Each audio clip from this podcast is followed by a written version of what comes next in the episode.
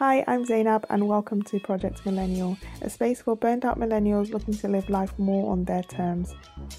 Here, we'll be sharing stories and insights from other millennials, and also going deeper into topics like personal development, life, career, money, and so much more. Essentially, we're moving away from autopilot and making more intentional decisions. Also, before we start, I want to say a big thank you to everyone who's been supporting my podcast. And for those of you who've been sharing with other people, it makes such a huge difference. So I'm super, super grateful and thank you so much again.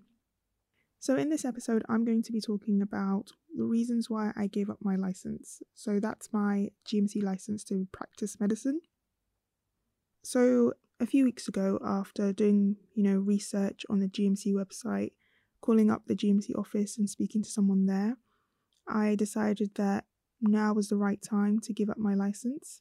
And so I've done that now. And what I've actually done is recorded a step by step video that I've put on YouTube on Zed the Millennial.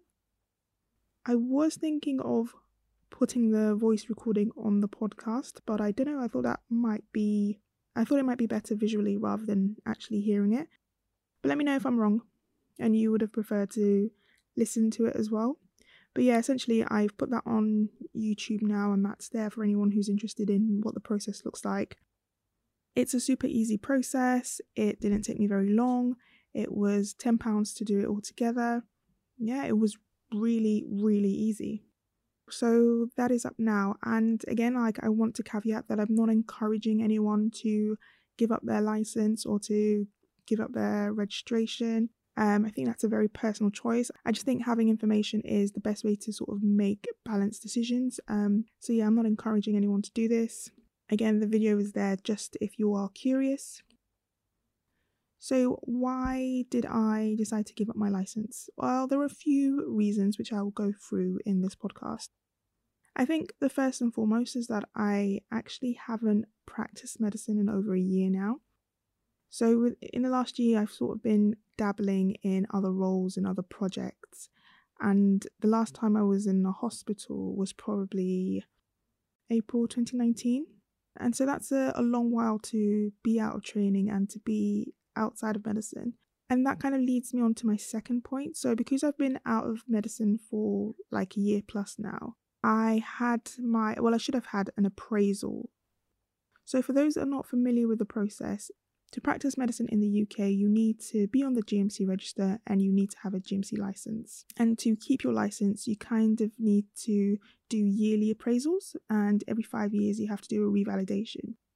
So, these processes are in place to make sure that um, doctors are keeping up with their um, practices and making sure that they are fit to practice and they are keeping up with their training and things like that you know, I hadn't done an appraisal in a while. And when you're outside of training in the UK, you the process of having an appraisal done is so much more difficult than when you are in training because it's kind of like an automatic part of the process. So for me, being someone outside of training, I would have had to look for a designated body, I would have had to look for a appraiser, and the whole process is actually very expensive. If you want to know more about sort of license and registration, I have written a blog post that I will link in the description area for you to have a look if you want to. So essentially, I didn't think it was worth it to go through and jump through all those hoops when really I hadn't actually used my license in the last year. And then another reason was, you know, you know, I, I had kept this for a year plus and hadn't used it. And I think I kind of had it as like a plan B, um, just in case, you know, whatever I was doing fell through. And I know some people say that when you have a plan B, it means you're not 100% on your plan A. And I and I get that. I'm not really sure what the right answer to that is, but like I said, I've had this, I've had it for a year plus now. Essentially, I think I wanted a, a level of security, but I've learned in the past that actually security doesn't bring me happiness. So if you think about medicine as a career, that is a secure career path. That is what people might consider a, a secure career path. But, you know, I've been through that process and I wasn't happy. So, therefore, security does not equal happiness. And I also think that security and seeking security comes from a place of fear fear that, that there won't be enough, or for me personally, that perhaps I won't be able to make it outside of medicine. So that was me sort of holding on to the license, you know, just in case.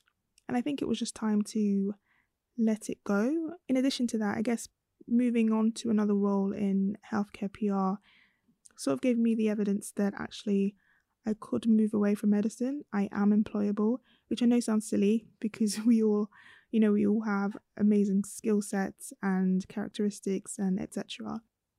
But for me, that was solid proof that I could move away from medicine and that I would, you know, that I will be okay. I guess another reason is I don't see myself practicing medicine in the immediate future. And I'm not ruling it out completely in terms of in the long term, but I think just with the way I still feel and yeah, I just don't see myself going back to it right now. But then again, I, you know, I realize that anything can happen at any time. And to be honest, I change my decisions weekly. So who knows? But right now, that's how I feel. And the plus side is the whole process is reversible. So it's not like I've made a permanent erasure, it's something that I can get back again in the future if I choose to. One of my friends asked me how I felt once I'd done it, and to be honest, I didn't really feel any different. I think because I had sort of mentally prepared for this for a while. Um, it's been a long time coming. So yeah, I didn't really feel any different before and after. I'm happy it's out the way, so now I don't have to think about appraisals or the GMC or anything like that. So, those are the reasons why I have decided to give up my license. Again, for anyone who's interested, I have made a video and that will be up. If you have any questions, feel free to let me know them. So, my next interview is with a chef who works in a top London restaurant. We talk about the highs and lows of working in a kitchen and so much more.